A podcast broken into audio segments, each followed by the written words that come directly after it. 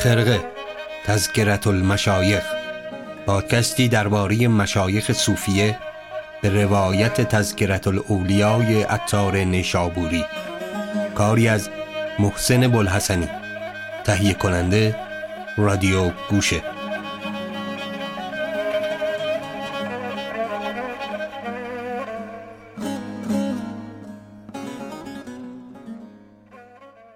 سلام.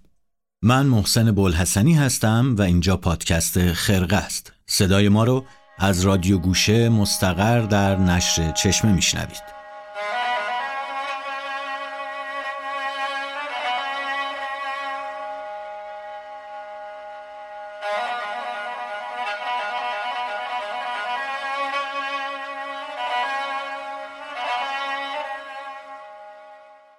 خیلی خوش اومدید. به ششمین قسمت از پادکست خرقه که اختصاص داره به زندگی عطار نیشابوری نویسنده آثار بزرگی مثل تسکرت الاولیا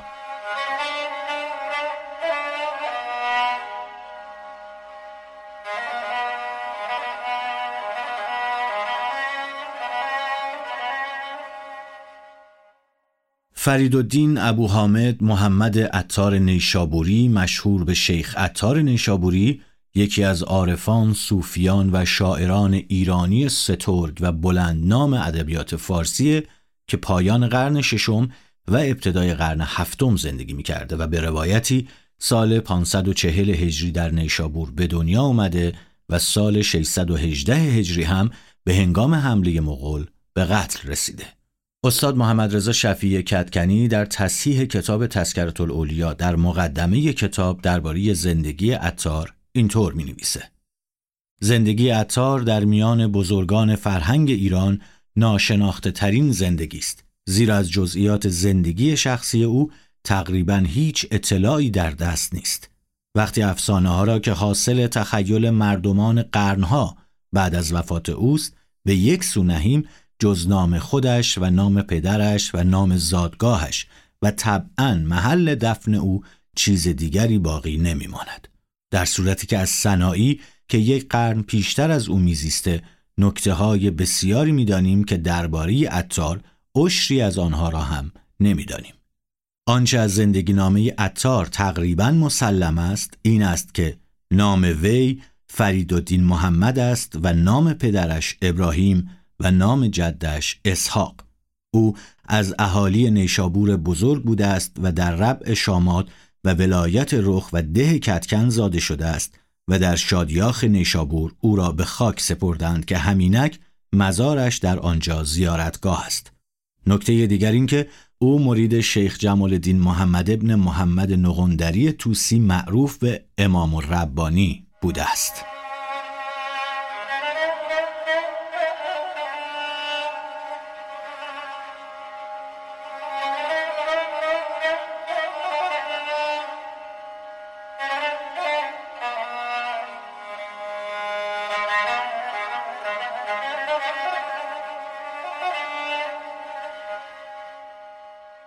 از طرفی هم امام ربانی مرید شرف الدین ابوالفضل عبدالسمد ابن علی دادده بوده که اگر ما بخوایم این شجره رو به صورت کامل براتون بگیم حتما دو سه روزی وقت می‌بره. اما برگردیم و نگاه کنیم به زندگی عطار نیشابوری از زاویه و روایت دید سعید نفیسی محقق بزرگ فارسی زبان. آقای نفیسی معتقدند که لقب عطار فرید بوده و نام اون و پدرش در همه جا محمد ابن ابراهیم نوشته شده و کنیش در معاخذ معتبر ابو حامد اومده. به نظر نفیسی تاریخ ولادت عطار حدود سال 537 هجری بوده و اونطور که دولتشاه هم در تذکره دولتشاهی ذکر می‌کنه اصالتش به کتکن یا شادیاخ می‌رسه که یکی از بخشهای تربت هیدریه امروزی و این نکته رو آقای شفیه کتکنی هم که همشهری عطار نیشابوری هست در اون مقدمه که خد... عرض کردیم خدمتون آورده. نکته این که عطار حدود 80 سال عمر کرده و در این 18 کار مداوم تونسته تأثیر بسیاری بر شعر و ادب فارسی به جا بذاره و شاعرای دیگه ای از جمله مولانا، سنایی و بسیاری دیگه عطار رو شاعر صاحب فکر و عارفی بزرگ یاد کردن و شعرهایی رو هم در وصف بزرگی اون سرودن که با هم دیگه کمی جلوتر که بریم اون شعرها رو هم مروری می‌کنیم و میشنویم.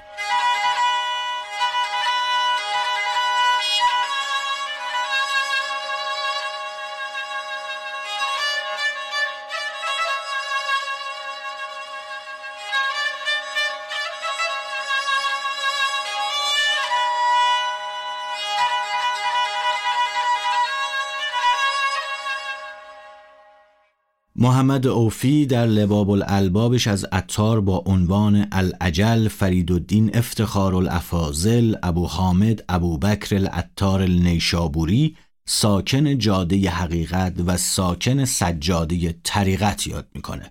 اما به هر صورت اتار در زندگیش با دو مسئله و فاجعه بزرگ روبرو میشه. یکی در کودکیش و یکی در دوران پیریش که اون فاجعه به مرگ و به نوعی کشته شدن اتار ختم میشه. کودکی اتار با توقیان قوزها همراه شد. زمان حمله ترکای قوز به نیشابور اتار شش یا هفت سال بیشتر نداشت و این فاجعه چنان عظیم و موهش بود که نمی‌تونست در ذهن کودک خردسال تأثیر دردانگیز خودش رو نگذاره. سلطان به دست قوزها اسیر شده بود و شهر در معرض خرابی و ویرانی بود. اتار خردسال شکنجه ها تجاوزها خرابی ها مرگ و درد و وحشت رو اطراف خودش می‌دید و همین عامل بعدها موجب مرگندیشی و درداندیشی بسیار در آثار اتار شد. چند سال بعد بعد از فروکش کردن فتنه غز اتار در مکتب مشغول آموختن شد.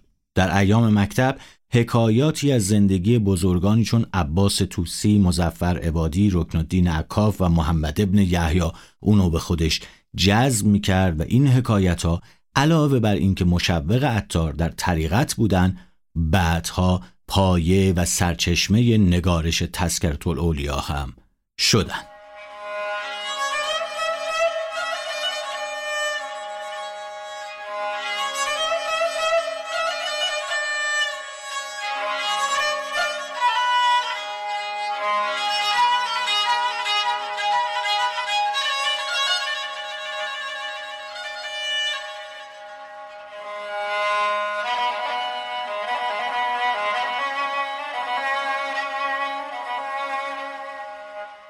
گفته میشه که عطار داروسازی و داروشناسی رو از پدرش آموخت و در عرفان هم مرید سلسله خاصی از مشایخ تصوف نبود و به کار عطاری و درمان بیماری می پرداخت. اون زمان جای داروخونه هایی که امروز ما می‌شناسیم انسان های امروزی به داروخونه میرن آن زمان بیشتر به عطاری ها می‌رفتن و به نوعی طبیب ها در این مراکز فعالیت می‌کردن عطار علاقه ای به مدرسه و خانقاه نشان نمی‌داد و دوست داشت راه عرفان رو از دارخونه پیدا کنه یا همون عطاری. علاوه بر این شغل عطاری خودش عامل بینیازی و بیرغبتی عطار به متگویی برای پادشاهان شده بود و این بسیار بسیار برای اون خوشایند بود. زندگی اون به تنظیم اشعار بسیار بسیاری گذشت. از جمله چهار منظومه از عطار علاوه بر دیوان اشعار و مجموعه رباعیاتش و همچنین مختارنامه. آوازه شعر عطار در روزگار حیاتش از نیشابور و خراسان گذشته بود و به نواحی غربی ایران رسیده بود و اسنادی هم در دسته که نشون میده حلقه درسای عرفانی عطار در نیشابور بسیار گرم و پرشور بوده و بسیاری از بزرگان عصر در اون حاضر می شدن. چقدر داریم با ریتم تند می خونیم یه کمی آرومتر.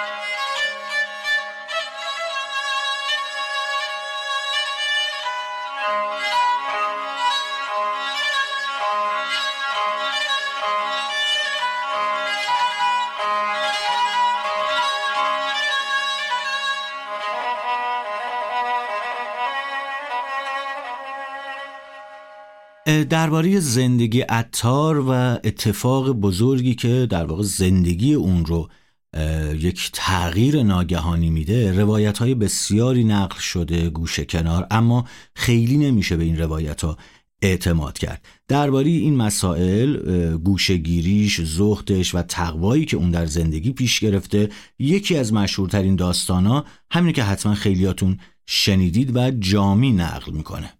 جامی میگه اتار در محل کار خودش مشغول به کار بود که یه درویش یه گدای از اونجا عبور می‌کرد. درویش از اتار چیزی خواست و اتار از پرداخت و در واقع در اختیار قرار دادن اون چیز کوتاهی کرد و قبول نکرد. درویش بسیار از این مسئله ناراحت شد و رو به اتار کرد و گفت تو که تا این حد به زندگی دنیوی وابسته ای چطور می‌خوای جون بدی؟ ما داریم با سادگی هرچه تمامتر میگیم. بل به اتار گفت چطوری می‌خوای جون بدی؟ تو اینقدر خسیس هستی؟ چطور قراره که جان خودت رو بدهی؟ اتار به درویش گفت مگه تو چطوری جون میدی؟ منم مثل تو. و درویش در همان حال کاسه یا بعضی ها هم گفتن کلاه خودش رو زیر سرش گذاشت دراز کشید و جان به جان آفرین تسلیم کرد. این رویداد اثری بسیار ژرف بر اتار گذاشت و زندگیش رو دگرگون کرد. همین شد که گفته میشه کار خودش رو رها کرد اتاری رو رها کرد و راه حق و طریقت پیش گرفت. البته دوستان این روایت به هیچ عنوان پذیرفتنی نیست. به این دلیل که بسیاری از اهل فن معتقدند که اتار از همون دوران کودکیش آثار زخ در زندگیش مشخص بوده و این از اون داستانهایی که به نظر می‌رسه برای بسیاری آدمهای دیگه هم چیزهایی نظیر این ساخته شده تا مناقب و زندگی رشک برانگیز و خاص اون آدم رو به تصویر بکشن. اما بعید سندیتی داشته باشه.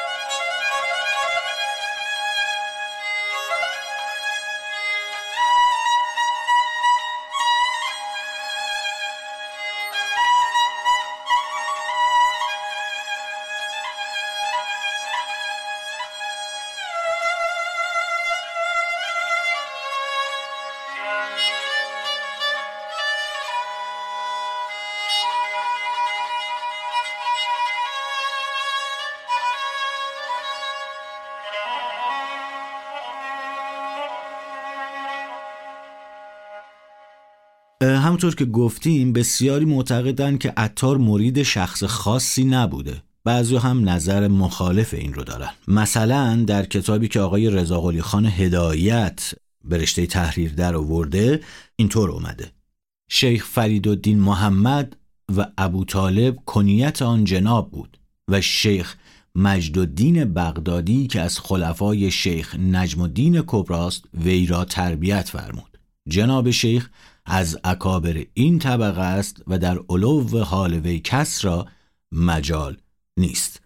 محمود شبستری هم در گلشن راز خودش می نویسه مرا از عاشقی خود آر ناید که در صد قرن چون عطار ناید. و تا نپنداری که این دو بزرگ نسخن بی تحقیق گفتند. زیرا که شیخ فریدالدین محمد به ابتدا مانند آبای معظم خود صاحب ثروت و مکند و جامع الفضائل و حاوی خسائل و در حکمت الهی و طبیعی بی نظیر و بی همتا. و اتارخانه های نیشابور همگی متعلق به جناب شیخ بوده و خود در دواخانه خاصه همه روزه بیماران را معالجت می‌فرمود و اغلب را دوا از دواخانه خود می‌داده و استاد شیخ در این علم و عمل شیخ مجدالدین بغدادی حکیم خاص خارزمشاه قطب الدین محمد بوده و بعد از فراغت از معالجات شیخ به نظم مصنویات می پرداخته در منابع دیگه نظیر مرساد العباد نجمالدین رازی و نفحات الانس جامی هم نسبت تربیت معنوی عطار به شیخ مجدالدین بغدادی رسونده شده. تا جایی که عرفای بزرگی از جمله رضی علی لالای غزنوی و نجم رازی و شیخ فریدالدین عطار نیشابوری از همین مریدان و تربیت یافتگان این آقای مجدالدین بغدادی به شما رفتن. اتار همواره گفتیم صحبتش شد مورد احترام شاعران دیگه بوده و خیلی از شعرهای بزرگ ما اتار رو یا پیر خودشون دونستن در واقع پیر معنوی خودشون دونستن یا بسیار بسیار با تجلیل و اکرام از اون حرف زدن و بیت هایی رو درباره اتار نوشتن. مثلا این بیت و این شعر محمود شبستری رو در وصف مرد نشابوری بشنویم. مرا از شاعری خود آر ناید که تا صد قرن چون اتار ناید. اگرچه زین نمد صد عالم اسرار بود یک شمه از دکان اتار یا صاحب می نویسه خواهد رسید رتبه صاحب به مولوی گر مولوی به رتبه اتار می رسد. خیلی با مزه یک تجاهل العارفی کرده آقای صاحب و این شعری که بیتی که در واقع خوندیم رو در بزرگی هم مولوی میاره و هم اتار و البته اتار رو فراتر از مولوی در جایگاه و در صدر میشونه. سیف الدین فرقانی یا فرقانی که ارادتش رو در این بیت اینطور نشون میده هم بد نیست بشنویم که میگه سیفم که بریدم زهم نسبت خود لیک در گفتن تامات چو اتار فریدم. یا فیض کاشانی هم اتار رو همسنگ مولانا می‌دونه و می‌نویسه. هر کسی در پرده اشعار می‌گوید سخن گاه مولانا و گه اتار و گاهی مغربی.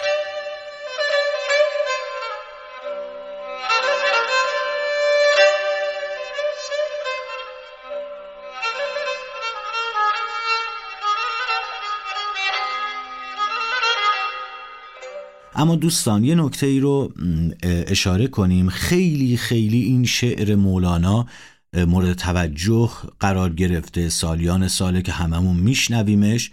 ولی نکته اینجاست که هیچ استنادی بر این شعری که ما می‌خوانیم نیست که بگوید این شعر از آن مولاناست. اون بیت شعر اینه که هفت شهر عشق را اتار گشت ما هنوزن در خمه یک کوچه ایم. همونطور که گفتم انتصاب این بیت به مولانا جای تردید داره و علامه حسنزاده آمولی هم در کتاب نامه ها برنامه ها اونو به جامی نسبت میده. اما مولانا در وصف عطار و البته سنایی یک شعر بسیار درخشان داره یک بیت بسیار درخشان داره. عطار روح بود و سنایی دو چشم او. ما از پی سنایی و عطار آمدیم.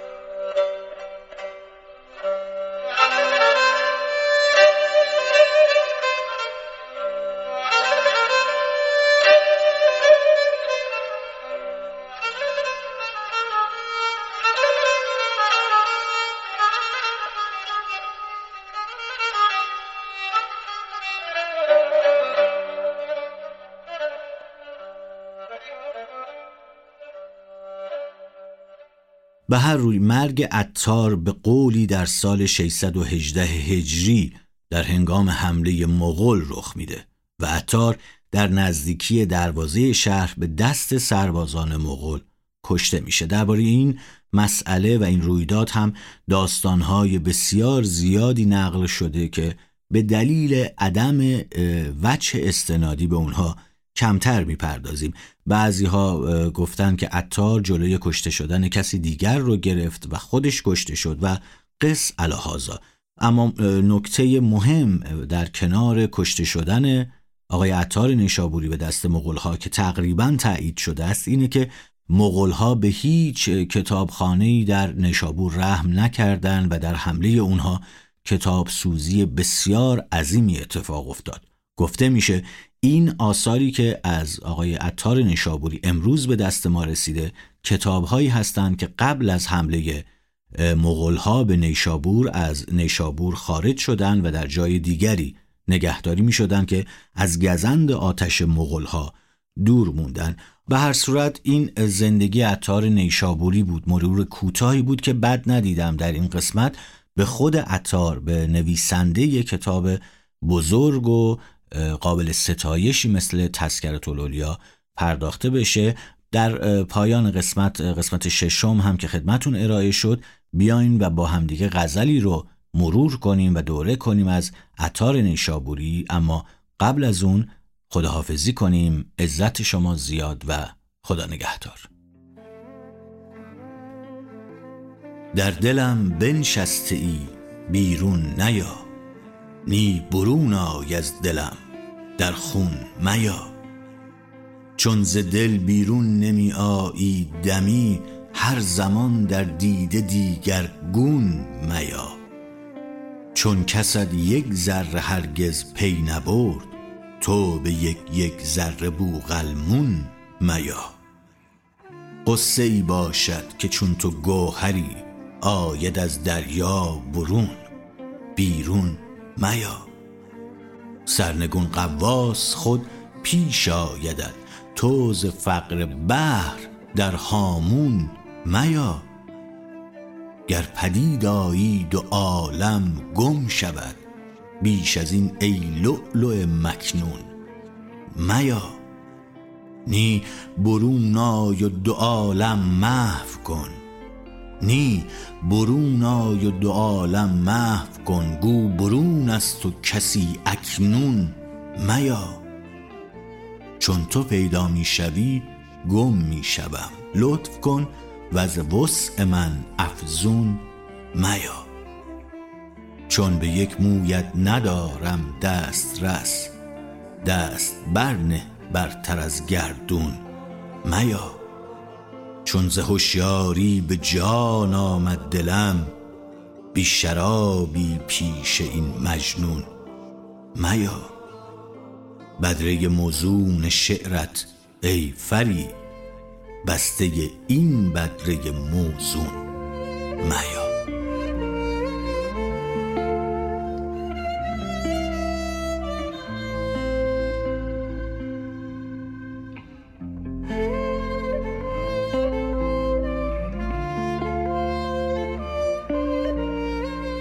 خرقه را در web application رادیو گوشه به آدرس رادیوگوشه dot com بشنوید. در این web application پادکست های متنوع کتاب های صوتی و کلاس های آنلاین صوتی در گوش رس شما هستند.